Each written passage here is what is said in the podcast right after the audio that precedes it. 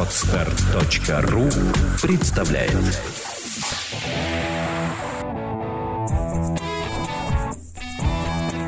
Проект «Чувство покоя» представляет Александра Иванова и Андрей Капецкий в лучшем психологическом подкасте «Психология, мифы и реальность».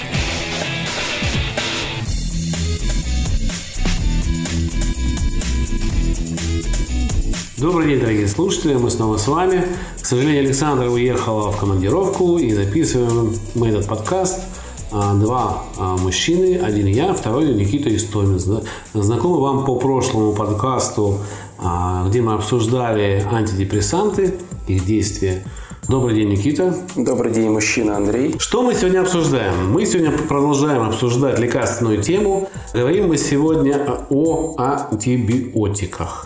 Что же такое антибиотики и почему в сегодняшних реалиях антибиотики настолько слабы по действию? То есть КПД антибиотиков в нынешнее время резко снизилось. А вот раньше, как говорится, помнится, что одна таблетка там пенициллина практически вылечивала, ставила на ноги сразу. В чем же проблема, Никита? Ох, Андрей, а, ты понимаешь, эм, однозначно ответить очень трудно. Это вообще глобальная тема, но а, в принципе а, вся эта проблема имеет два глобальных корня. Первый корень – это бесконтрольное применение антибиотиков, и второй корень – это низкая квалификация врачей, которые лечат на самом деле не болезнь, а лишь симптомы и абсолютно бесконтрольно применяют и стимулируют бесконтрольное применение антибиотиков у своих пациентов. Это отсутствие знаний? Тут две причины. Первая – это нехватка знаний, угу. потеря квалификации врачами. И второе – это плохая на сегодняшний день законодательная база поскольку очень многие фармфирмы активно проводят проф работу с врачами, навязывая им свои антибактериальные препараты. Угу. Типа попробуйте, а какой толк врачу а, Не типа попробуйте, не типа попробуйте. Вот, ну, конкретный пример. Я сам работал и врачом, и главврачом. А, не буду говорить, какие компании, но это крупнейшие компании, фармкомпании, мировые фармкомпании. Значит, они приходят к главврачу сетевой клиники, дарят кучу подарков, говорят, дорогой наш вот мы хотим на форум, мы делаем форум, мы хотим, чтобы вы к нам приехали на форум, вот вам путевка, вот вам водитель, вот вам значит, то, другое, третье, четвертое, пятое, еще куча подарочков. И еще мы хотим с вашими врачами поговорить. И, значит, идут на, а, по кабинетам врачей, предлагают кучу брошюрок каких-то рекламных, в которых говорят, что их препарат самый лучший, якобы он прошел там все проверки и эффективнее его нету. Кроме того, если врач будет рекомендовать своим клиентам, пациентам этот препарат, то еще фармкомпания будет стимулировать его маленькой денежкой. Угу. Ну, то есть выигрывают все, кроме потребителя? Именно так. Потребитель вообще не выигрывает. Фактически это такой бизнес на костях. Ну, ну грубо так. Да, гру- если грубо говорить, то именно так, да. Как ты думаешь? Плюс еще, а, опять-таки, все дело в плохом законодательном контроле. Мы абсолютно бесконтрольно применяем антибиотики. А раньше были рецепты? Раньше, да, были рецепты. То есть нельзя было антибиотик купить без рецепта? Нет, нельзя. Кроме того, это, во-первых, во-вторых, а, была а, высокая квалификация врачей и персональная ответственность врача угу. за назначение, которое он дает своим пациентам. Теперь этого нету. То есть Кроме... персонально он не отвечает? Нет, не отвечает. А, якобы, клиника или как? Якобы отвечает, но дело в том, что очень трудно врача обвинить будет. Опять-таки, законодательная база очень не строгая в этом отношении. Мне кажется, что легко обвинить государственного врача, а вот клинику частную, где подписываются договора, вот эти непонятные, где 86 страниц, и там неизвестно, что люди не читают же в основном. Конечно, договора, да? конечно. А там прописано о том, что Все врач это не прописано. несет ответственность, да? Нет, врач несет ответственность, но, как правило, если какие-то проблемы, то там все это оговорено. Все равно врач не будет виноват. Ладно, вернемся к КПД. Почему же КПД современных антибиотиков э, ниже, чем раньше? А причина именно в этом, в том, что раньше бактерии, которые были вот в те времена, 40-е, 50-е годы 20 века, они еще не были адаптированы к антибиотикам. Угу. Ведь дело в том, что мы считаем себя умнее бактериального мира вирусного мира, бактериального мира. И мы считаем, что если мы имеем какой-то интеллект, хотя мы его не применяем и, как правило, делаем всякие глупости, то а, бактерии намного примитивные. Но ничего подобного. Бактерии эволюционируют намного лучше и стремительнее, чем это делают антибиотики. Угу. Потому что для вывода антибиотика на рынок надо минимум лет 5, как минимум, а то и больше. А бактерии эволюционируют непрерывно. И к чему приведет, э, к чему, почему такое происходит? Потому что мы применяем антибиотики бездумно. Банально мы идем в аптеку и покупаем антибиотик от гриппа. Но об этом мы чуть дальше поговорим. Хотя нельзя этого делать. Нельзя при гриппе употреблять антибиотики. Значит, мы употребляем антибиотик, все это приводит к тому, что идет эффект, некий эффект привыкания. Угу. То есть и дальше, потребление такое выходит, да? Конечно. И дальше, когда реально этот антибиотик мог бы нам помочь, при профильном применении он уже неэффективен или малоэффективен. То есть, если я сейчас правильно понимаю... Если говорить по науке, то бактериальная флора, а, против которой направлено действие этого антибиотика, будет резистентна к нему. Угу. То есть, нечувствительна. Понятно. Поправь меня, если я сейчас ошибусь, но мне кажется, что погоня за прибылью в некоторых компаниях привела к тому, что а, человечество просто перестало реагировать на эти антибиотики, и они уже не являются той панацеей, которые были раньше, из-за ввиду своего массового применения. Настолько массово, что пьют даже от боли в пятке. Все, все правильно, мы именно об этом и говорим. Тогда Это следующий. будет. Да. Значит, вот элементарный пример. Почему э, мы вообще применяем антибиотики? Угу. Первая причина – это м, недоверие к врачам у человека. Угу. Если человек начинает болеть. Давай это мы сейчас обсудим чуть позже. Да. У меня стоит обсуждение угу. чуть-чуть дальше. Давай мы вернемся а, вот к этому зарабатыванию денег. Вот это лоббирование а на телевидении, то есть в масс-медиа, везде, где это может быть, а масс-медиа это и телевидение, радио, интернет, это в, в общем все, что доступно нам в получении информации, да, а большие аптечные сети, большие производители фармпродукции агрессивно проводят там рекламу в виде статей, обсуждений, внушая людям, что без антибиотиков они жить не могут. Да? Как с этим бороться или как, что с этим делать? Как только... противостоять такому агрессивному? Нет, только один, только законодательно. Во-первых, ограничить торговлю антибиотиками и ввести рецептурную торговлю только. Нельзя купить антибиотик без рецепта. Угу. На данный момент почти все антибиотики мы покупаем открыто. И даже, и, кроме того, а, это еще было бы полбеды, но смотри, что происходит. Мы идем в аптеку, а, если раньше в аптеке работали, еще в былые времена, работали очень грамотные люди, то в данный момент, как правило, в небольших аптеках работают девочки без профильного образования, Нередко это студентки, которые абсолютно ничего не понимают, но при этом у них есть четкий план, что им надо продать. Ну, план на продажу. План продаж. Именно так. И мы приходим и говорим, девушка милая, дорогая, вот горло болит, что-то я кашляю, мокрота у меня, что мне посоветуете?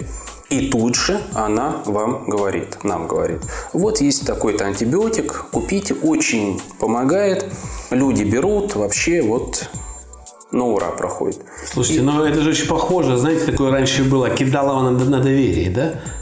Ну, ну это факту... то же самое, бизнес на доверие. Конечно, то есть люди конечно. доверяют человеку в белом халате в аптеке, а там стоит неуч какой-то, да, или конечно. слабо образованный человек и советует то, что ему по списку сказали. Вот если скажут вот это, то советуешь вот это. Именно так. То есть по факту человек, который не является врачом, делает врачебные назначения.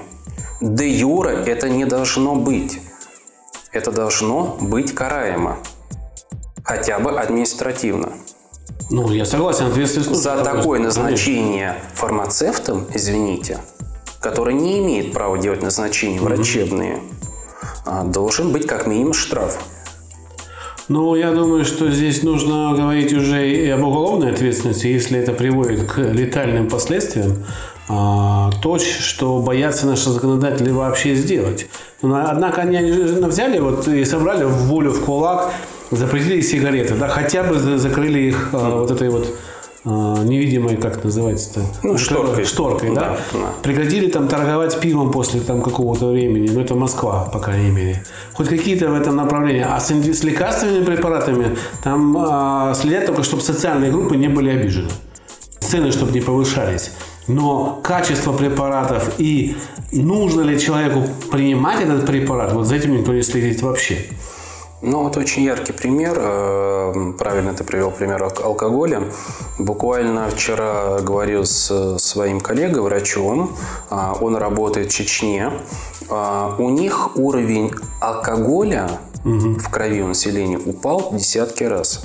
Только благодаря тотальному контролю за оборотом алкоголя. Кстати, и сигарет. Вот он бросил курить. Потому что очень трудно купить сигареты. Почти негде. Если мы введем подобное а, в области применения антибиотиков и продажи антибиотиков, то, конечно, эффект будет намного лучше. В данный момент антибиотики абсолютно бесконтрольны на рынке. Вспомнится анекдот про Штирлица. Каждый вечер Штирлиц принимал антибиотики. Он хотел убить в себе фашистскую заразу. Точно так. То есть вот мы так и принимаем это фактически, да, чтобы убить какую-то заразу, не понимая, что это за зараза. И вот тогда вопрос следующий. Когда же нужно принимать Извини, Андрей, я перебью тут. А, Почему применяем антибиотики?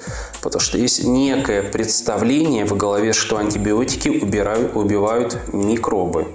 А у многих еще понимание, что антибиотики убивают вирусы. Хотя это абсолютно не так. Ну, мы как раз это да и хотим обсудить. То есть, когда нужно применять антибиотики? Значит, а, антибиотики, а, в принципе, надо применять очень редко. А, Антибиотики гарантированно надо применять при э, менингите, если мы болеем менингитом. Антибиотики всегда применяют, всегда, вот я хотел бы обратить внимание, применяют при лечении инфекций, передаваемых половым путем. Сокращенно это ИППП или ПППП, патологии, передаваемым половым путем. А, потому что в этих случаях, если мы не применяем антибиотики, это все приводит к хронизации процесса. И дальше это простатит, а, сальпингофорит в хронике, спайчная патология. И а, дальше уже применение антибиотиков, скорее всего, будет неэффективно. Последующее. Понятно. То есть, вот- Еще в некоторых вариантах пневмонии мы применяем. Кстати, при бронхите почти никогда мы не применяем антибиотики. Это бич. А, Очень много людей бра- болеют бронхитом и всегда применяют антибиотики. Почти никогда при патологии бронхов мы антибиотики не применяем. ну, это ты сейчас с точки зрения врачей, не с точки зрения человека. А человек- Грамотный врач вряд ли будет давать Понятно. А антибиотики. грамотный человек пойдет и купит. Грамотный человек от гриппа применяет антибиотики. Да. И в этом ему активно помогает грамотный работник аптеки. Да, и грамотная реклама, что возьми и вылечись. Грамотная реклама, да. Сопли потекли, антибиотик прими. Примерно да, так. Да, да не примерно так, а именно так. И еще очень активно в этом направлении работает э, интернет. Очень много форумов, на которых э, работает большое лобби. Очень много людей пишут комментарии. Я сам видел. Не буду говорить конкретные примеры, чтобы не делать лишнюю рекламу. Но э, два-три примера очень ярких видел, на которых работают, реально работают врачи, их десятки, и они пишут статьи об эффективном применении антибиотиков там-то и там-то. Но у нас есть свой, допустим, сервис, да, на который называется Ask.fm. Вернее, это не наш сервис, на Ask.fm, на сервисе у нас есть своя страничка, а, на которой нам люди задают вопросы. Называется «Первый психологический канал. Задай вопрос психологу». И у нас там накопилось почти 2000 уже вопросов, что, собственно говоря, очень радует, с одной стороны. С другой стороны, мы понимаем, что люди, неважно, чем они болеют, хотят узнать о себе что-то. И такие же сервисы есть у обычных врачей, которые лечат и от гриппа. То есть у каждой клиники сейчас, как а, показывает практика из моих поисков в интернете, существует такой сервис «Задай вопросы». И вот там, когда люди задают вопросы, очень часто идет лечение антибиотиками. То есть совет лечиться антибиотиками, даже конкретных фирм, кон- конкретных марок. Это, же- это же агрессивно и неправильно, да? Почему Это абсолютно неправильно. а, люди верят им? опять Я же. объясню, мне очень много людей пишут и звонят, и просят, порекомендуй, какую таблетку выпить. Вот у меня такие симптомы. Ну вот лечение симптомов – это то, что делают наши врачи. Это абсолютно глупая вещь. Если вы, ребята, вы психологи, вы можете давать какие-то рекомендации по телефону. Врач не имеет права давать рекомендации по телефону. Единственная его рекомендация правильно будет – это уговорить, не уговорить, а рекомендовать пациенту прийти на очный прием. Кстати, мы не даем советы, у нас стоит очень четкая позиция. Мы даем рекомендации в исключительных случаях, но хотим просто обратить внимание на мышление в этой ситуации. Всё на правильно. мышление. Всё И мы правильно. тоже не занимаемся, не занимаемся симптомами, как многие психологи. А, Мы занимаемся конкретными эмоциями, которые воспроизводят определенное поведение всегда одно и то же.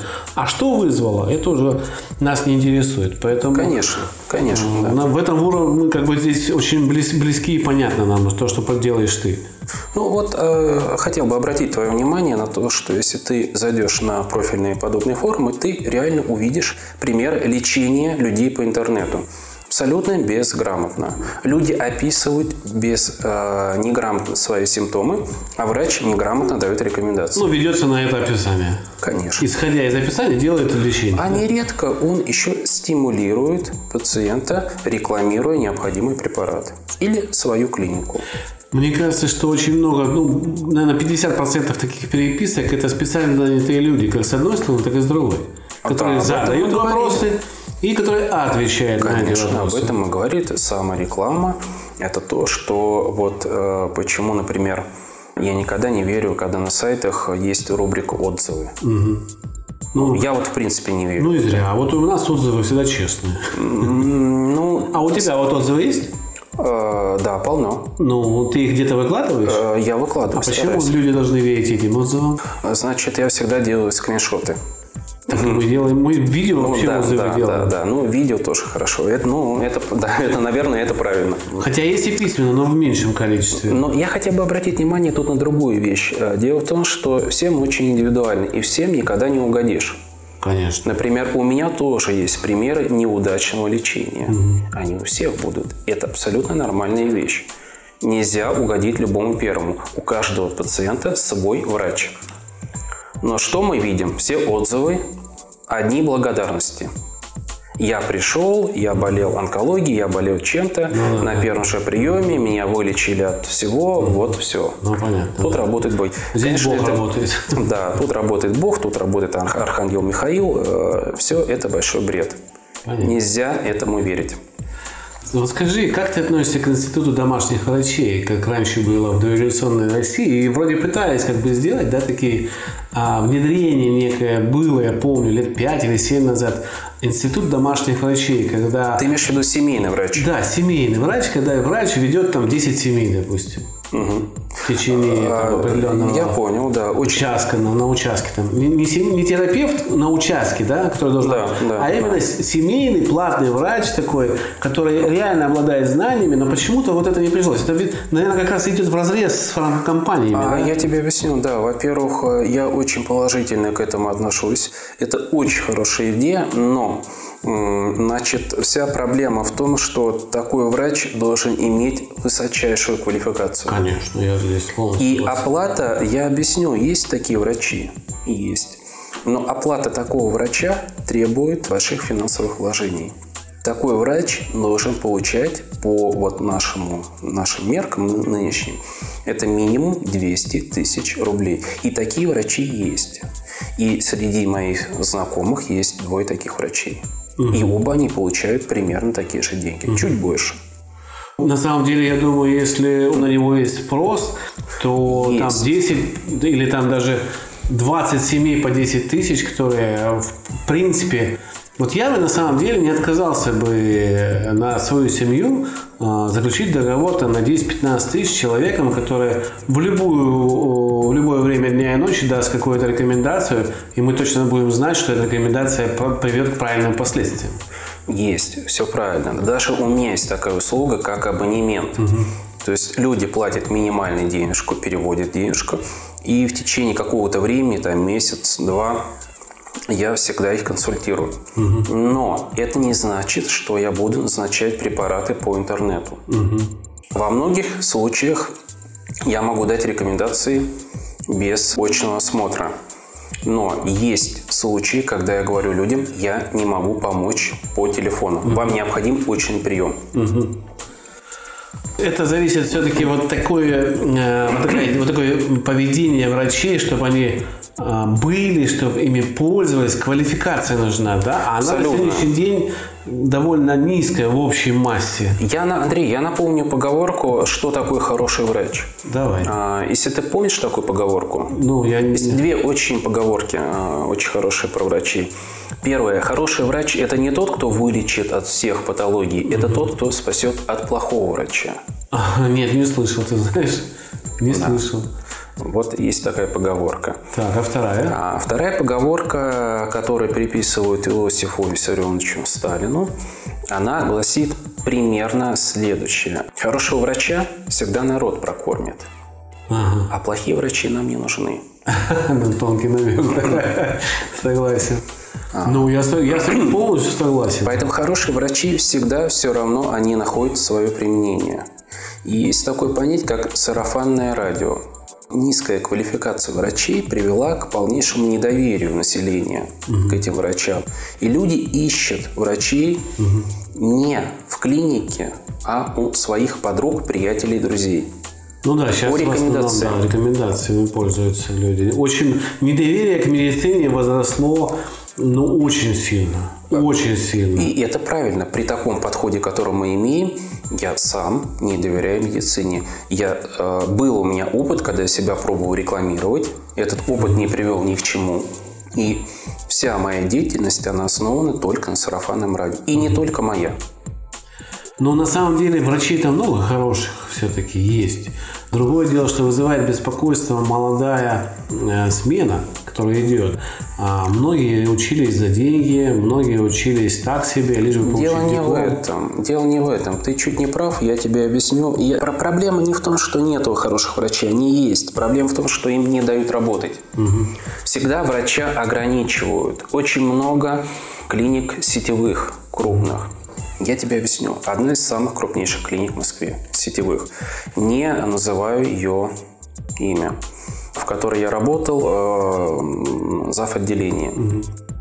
У тебя есть четкий план месячный. Кроме того, у тебя есть еще такое понятие, как средний чек на пациента. К тебе приходит на прием пациент, ты даже понятия не имеешь, кто это, с чем он к тебе пришел. Но у тебя средний чек 10 тысяч. То есть этот человек приходит к тебе поговорить, например, о факте применения прививки, надо ли ему применять прививку или его ребенку, а ты должен ему ставить чек на 10 тысяч рублей. Почему? Ну да. но тебя принуждают к этому. Кроме того, тебя э, время твоего приема ограничено, как правило, 15, редко когда 20 минут. Лишь VIP-врачи могут принимать пациента по 40 или 45 минут. Но это очень редкие клиники. И оплата таких врачей – это минимум 10 тысяч за прием. Только прием. Понятно. Ну, то есть бизнес, еще раз на костях, он на наших страхах э, к болезни. Давай вот да? я э, переформулирую. Наших врачей превратили в менеджеров. Да, кстати, вот. Вот все. Это очень краткое и четкое м, определение. Почему я не хочу работать в сетевых клиниках? Потому что мне не дадут там работать врачом. Меня принудят работать менеджером. Следить за временем, сколько прием длится, да. При этом надо еще понимать, уложиться. что половина из этого времени у тебя уходит на оформление карты. То есть у тебя реально пациента 5-7 минут. Ну да. За это время ты должен сделать ему назначение, выявить причину и еще много всего другого. Но извини, тогда ты вынужден лечить симптомы. А вот в государственных там тоже клиниках э, по времени принимают? Или там все-таки более А, по времени, по времени, все равно лимитировано. Ну, вот я был на приеме, стоял в очереди, и зашел пожилой мужчина, его час не выпускали. Значит, э, был на то повод. Ну, то есть повод есть, продляется Есть время. да? повод, да, всегда продляют. Ну, хоть Если, например, у него стенокардия, приступ во время приема, никто не будет ограничивать время приема. Это острый, ургентный случай. Угу. Это ургентный пациент, которому необходима помощь в данный момент. Ну ладно, мы так философски немножко углубились уже в проблемы Минздрава и обсуждение врачей. А вернемся к антибиотикам. Значит, что мы выяснили? Что КПД сегодняшних антибиотиков низкое в связи с тем, что возникло привыкание у человека, его микрофлора, его биобактерий, да? А, То есть, а, а, перефразируя, бактерии выработали иммунитет угу. к применяемым группам антибиотиков благодаря бесконтрольному применению этих антибиотиков. Согласен. То есть это как мы, переболев ветрянкой, угу. повторно не будем болеть угу. ветрянкой. Следующее мы выяснили, что большинство антибиотиков доступны и не подвластны никаким законодательным актам. Они в свободной продаже, ими можно легко пользоваться. Что вызывает, опять же, удивление, потому что некоторые антибиотики могут навредить. Там есть очень сильные противопоказания. Да. Следующее мы выяснили, что люди ленивы, и им Более того, пойти... тут еще надо добавить, что м, оборот э, торговли антибиотиками дает колоссальный доход фармкомпаний и аптечным сетям. Ну, здесь То есть накрутки колоссальные, бешеные. бешеные. И следующее, что мы выяснили, человек ленивый сам по себе, да, и ему легче почитать об этом в интернете, послушать советы других, чем лечились. У кого-то эффект наступил, пойти в аптеку, свободно купить эту таблетку, выпить и ждать, когда же наступит облегчение. А потом ругать всех а, на, на форумах, что да что ж вы пишете, мне не помогло. То есть лень – двигатель к нашей, а, продвижению нашей болезни, усугублению нашего состояния. Ну, я думаю, это не лень, а это именно недоверие к врачам. Но она вызвала... Лень тоже. Лень очень ну, а, играет ну, большую роль. Лень играет, да, роль, наверное, ты прав. С но... работы, в 7 часов вечера пришел, заболела голова. Куда я пойду? В поликлинику, где надо 2 часа стоять в очереди? Да нет, конечно. Вот. То есть, да, вот на что мы попадаем. Конечно. Мы не хотим идти в поликлинику. Во-первых, нам там нахамят. Во-вторых, там куча больных сидят в очереди. Это долго. В платную идти дорого. Еще в платный не пойми, какой как врач. Результат да. никакой, да. И Поэтому... куплю вот это вот рекламное действие, которое там рекламирует, рекламную таблетку, выпью и буду Поэтому считать, что, что мы делаем? Да, мы курим Google, как говорят. Да. Открываем Google и спрашиваем Google. Окей, Google, что выпить от э, да, боли в горле? Да, да, да. И, он и Google, потирая руки, говорит, ага, выпей-ка ты от антибиотик такой-то. Еще мы выяснили, что на самом деле антибиотики нужно пить в 5-6 случаях, да? И либо применяться... Ну, в четырех. Ну, в четырех, да. Ну и применяться в, э, в тех случаях, когда человек лежит в больнице уже непосредственно, там да, острое какое-то да, да. воздействие идет на него, да? Вот давай очень кратко еще раз давай. повторим для людей. Особенно для наших милых дам и молодых мальчиков. Давай. Почему молодых? Потому что для них это особенно актуально. И для девочек молодых, и для мальчиков. Если вы вдруг у себя получили какую-то симптоматику половой хвори, как любят mm-hmm. говорить в интернете, ни в коем случае не вбивайте эти симптомы в Google, Яндекс или Mail, что угодно. Идите ни в коем да? случае. Только к врачу.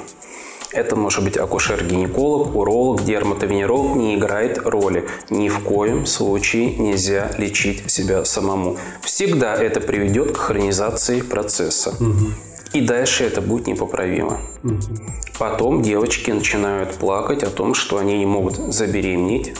Мальчики начинают плакать, что они импотенты в 27 лет. Угу. А, простатит и другая хроника. Все это причины этому безграмотное лечение и употребление не тех, не профильных препаратов. Угу. А...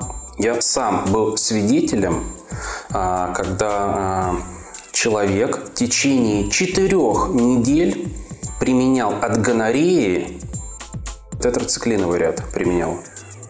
Угу. А, притом он был уверен, что у него по симптомам он вбил и получил ответ, что это врать не буду, но что угодно, только не гонорея. Угу. И лечил себя от любого, а, кроме гонореи. И только тогда, когда он получил сильнейший болевой эффект и пошел к доктору и попал в больницу, с гонореей. Угу. Его начали лечить, лечить правильно. Угу. К сожалению, время там немножко было упущено. Человек получил необратимые последствия. Да? Ну, они скажем, необратимая, но это уже хроника. Это не гонорея в хронике, но это простатит в хронике. Понятно. Вот так вот лечи, полечился человек сам и упустил время. Кроме того, опять-таки, э, есть еще, вот а, очень а, надо на это внимание обратить, А, индивидуальность применения антибиотиков. Даже при одинаковой патологии у двух людей будут а, не одинаковые препараты. Если, например, тебе подойдет один препарат, не факт, что этот препарат подойдет мне. Ну, то есть здесь... Для все- очень многих, если мы говорим об э, аэробной флоре, стрептококковой, коковой флоре. Стрептококи мы, как правило, не лечим антибиотики, антибиотиками. Но очень многие патогены, а аэробная флора, она требует определения антибиотикотерапии. То есть мы делаем посев антибиотиков, лабораторный посев антибиотиком, и э, дальше мы определяем чувствительность этой микрофлоры к группам антибиотиков и получаем корректный ответ, какой препарат пить. Ну, то есть все зависит все-таки от врача, его знаний, образования. Очень, вот очень яркие пр- примеры у меня в моей практике, э, когда ко мне приходили пациенты, которые э, лечились антибиотиками, которые им не подходят. У них выявляли симптоматику, делали правильный диагноз, определяли диагноз правильно, и по наитию врач по опыту назначал правильный антибиотик. Он реально правильный. Но конкретном, в конкретном примере он не работает. В конкретном примере для этого человека а, он имеет резистентность к этому антибиотику. Понятно. То есть э, критерий выбора антибиотика тут будет другой. Спасибо тебе большое за такой длинный рассказ об антибиотиках. Хочу закончить сегодняшний подкаст так- таким анекдотом или притчей, или историей юморной. Не знаю, как это правильно сказать, но э, думаю, что э, доля правды в этом анекдоте длинном есть. Лечение головной боли. 2000 год до нашей эры. Нас ешь этот корешок. Тысячный год нашей эры. Эти корешки – колдовство. Прочти молитву. 1850 год нашей эры. Эти молитвы – глупые суеверия. Выпей эту микстуру. 1940 год нашей эры. Эти микстуры – обычное шарлатанство. Выпей эту таблетку. 1985 год нашей эры. Эти таблетки неэффективны. Прими этот антибиотик. 2005 год нашей эры. Эти антибиотики искусственного происхождения. Нас этот корешок. Все так. Все так. То есть на круги своя возвращаемся. Кстати, о чем это говорит? О том, э, что все новое – это хорошо, забытое – старое. И в данный момент, ввиду бесконтрольного применения антибиотиков, мы приходим к фитотерапии, гомеопатии и э, иглоукалыванию. Согласен. В- На всякий случай повторим э, телефон Никиты. Если вам нужна консультация правильного врача-гинеколога, врача-остеопата, звоните по телефону, попробуйте дозвониться, потому что у Никиты очень, правда, расписание такое плотненькое, но дадим на всякий случай, мало ли, в экстренных случаях Никита может э, как-то выделить для вас время. Телефон 8 495 509 40 41. Все так. Все так? Все так. А мы будем о группах говорить, да? Мы хотели, по-моему, сейчас сказать о группе в, Са- а, в Саратове, да? Да, в Самаре. В Самаре. В Самаре, да. Расскажи вообще, что это за, за курс, быстренько, так, минутку буквально. А еще я веду семинары по остеопатии для начинающих. У меня есть продвинутый семинар по психосоматике. Но в данный момент э, цикл семинаров читаю в Петербурге будет и в Самаре будет. По В Петербурге мест нет, насколько я в знаю. Петербурге все, группа набрана, и даже на лечение там нету времени, пациенты там все на А в Самаре там, по-моему, в одной группе есть несколько... В Самаре, да, есть еще в одной группе два места, и есть еще для приемов. Два или три есть у меня прием свободных.